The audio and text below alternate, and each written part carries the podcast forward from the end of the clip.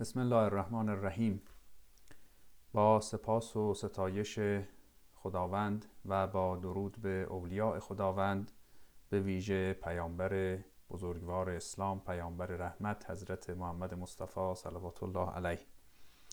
خدمت شما دوستان گرامی سلام عرض می کنم و عرض ادب دارم و امیدوارم که از نکاتی که من در پنج نوبت پیشین خدمت شما عرض کرده ام بهره ای برده باشید و اگر نظر شما با نظر من یکی نیست اگر تجربه شما مشاهده شما چیز دیگری می‌گوید حداقل این موضوعات برای شما یک در واقع فرصتی برای تأمل ایجاد کرده باشد یک موضوعی ایجاد کرده باشد که شما به اون بیاندیشید و حداقل در این زمینه من کامیاب بوده باشم که این موضوعات رو در ذهن شما جرقش رو زده ام و شما رو به فکر واداشتم خب در این نوبت که آخرین نوبتی است که من خدمت شما هستم به یک ریشه مهم ناخرسندی می‌پردازم که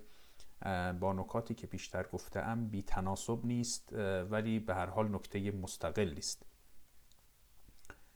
مطلب از این قرار است که روزگار ما یه روزگار بسیار شلوغی است از حیث اطلاعاتی که به دست ما می‌رسد و مطالبی که به ذهن ما وارد می شود در شبکه های اجتماعی ظرف چند دقیقه اطلاعات بسیار زیاد و متنوع از جوانب مختلف وارد ذهن ما می شود سخن من درباره اطلاعات است ولی خب همین ارتباطات شخصی هم که در شبکه های اجتماعی داریم خودش به اندازه کافی ما رو گیج می کند اون هم موضوع بغرنجی است. در پرانتز عرض بکنم بعد اون رو به طور مستقل بهش پرداخت. من در تجربه شخصی خودم گاهی پنج دقیقه که در فیسبوک هستم بعد که میام بیرون اصلا یه احساس عجیبی دارم. می‌بینم من به چندین نفر تبریک گفتم به چندین نفر تسلیت گفتم.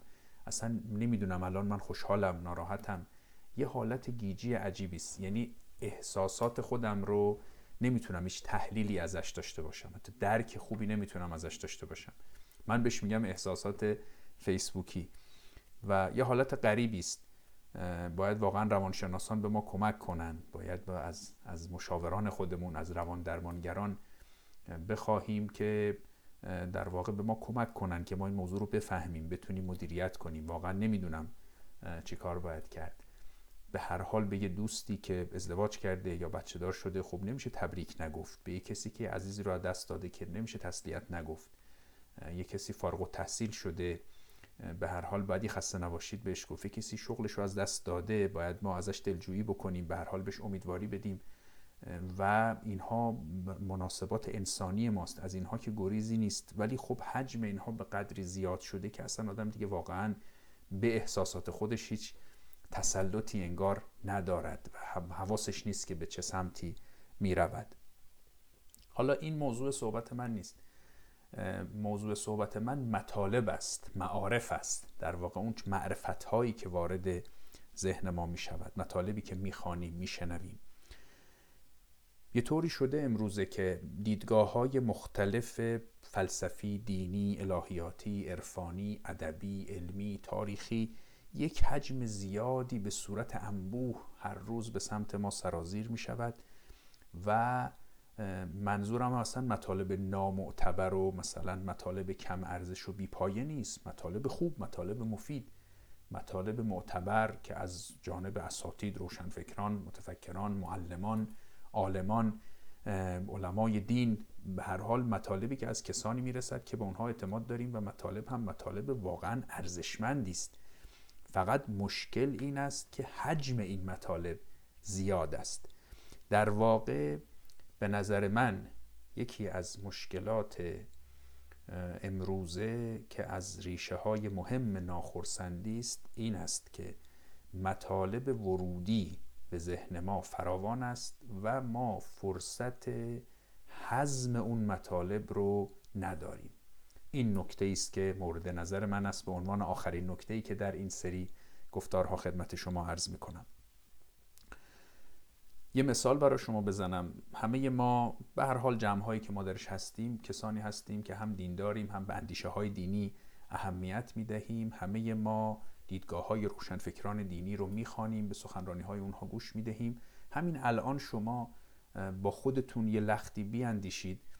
در این چند سال اخیر روشنفکران دینی در مورد وحی در مورد قرآن در مورد امامت در مورد اسمت در مورد خاتمیت پیامبر در مورد امام زمان در مورد مذهب تشیع و مسائلی از این قبیل چه بحث ها که کرده اند و و چقدر خوب. البته خیلی جای شکر دارد که این فضای فضای فعالی است. ما روشنفکرانی داریم که بحث ها رو مطرح می‌کنن. فضای فضای منجمد و ساکن و عقب افتاده ای نیست خیلی فعال پرشور و پیشرو.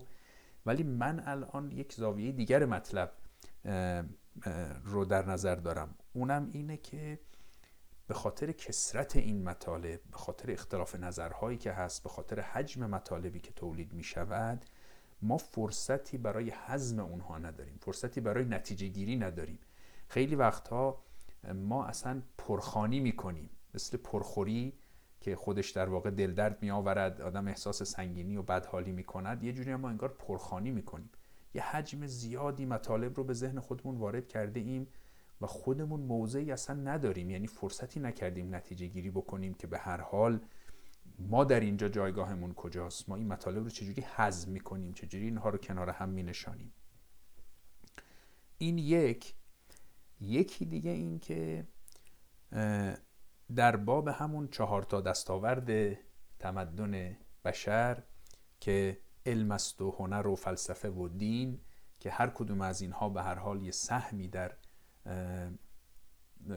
در وجود ما دارند در ذهنیت ما دارند که در نوبت پیش به اینکه گاهی ذهنیت علمی جا رو بر دیگر در واقع امور تنگ می کند من صحبت می کردم همه اینها برای رشد ما برای سلامت روان ما برای تکامل روحی و ذهنی ما لازمن نباید یکی رو فدای یکی دیگه کرد.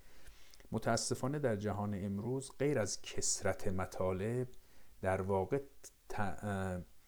بفرمایید تنوع و ناهمخانی مطالب هم انسانها رو بسیار می آزارد یه امر امری که واقعا جای تاسف است که فراموش شده یه امری که قدما خیلی به دنبال اون بودن و اون عبارت بود از هارمونی. از توازن از تناسب در وجود انسان.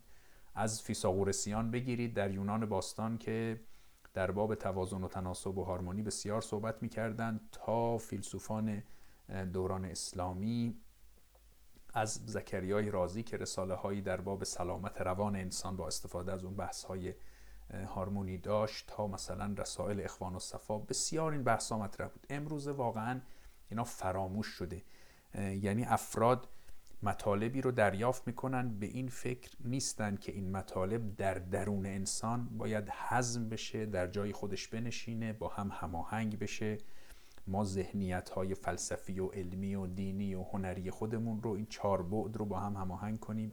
این چهار جور نگرش رو بتونیم به خوبی در تعامل با همدیگه درک بکنیم و در نتیجه اون موزونی رو از دست می‌دهیم. انگار که فقط به دنبال اینیم که در هر مطلبی یه راهی رو برویم و همینجور سر خودمون رو شلوغ می‌کنیم و خودمون رو خسته می‌کنیم. این واقعا نکته است یعنی از ریشه های مهم ناخرسندی است.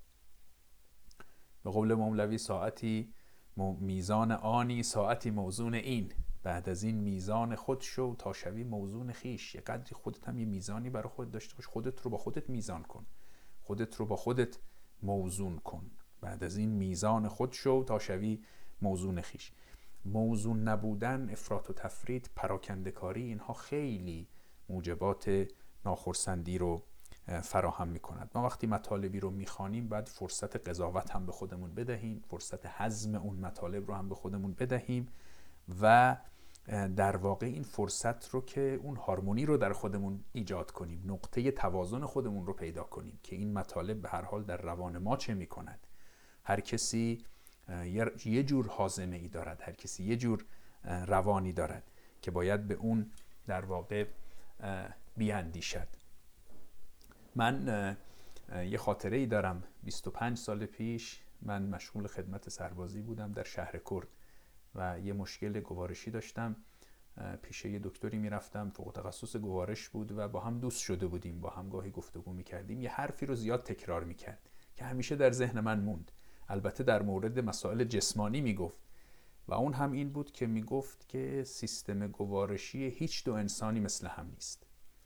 و گاهی به این بیان می‌گفت چون استاد دانشگاه بود می‌گفت که هیچ دانشجویی نمی‌گذارم از این واحد من در واقع عبور بکند مگر این که این رو کاملا درک کرده باشد و پذیرفته باشد که هیچ دو انسانی دستگاه حازمه یکسانی ندارند.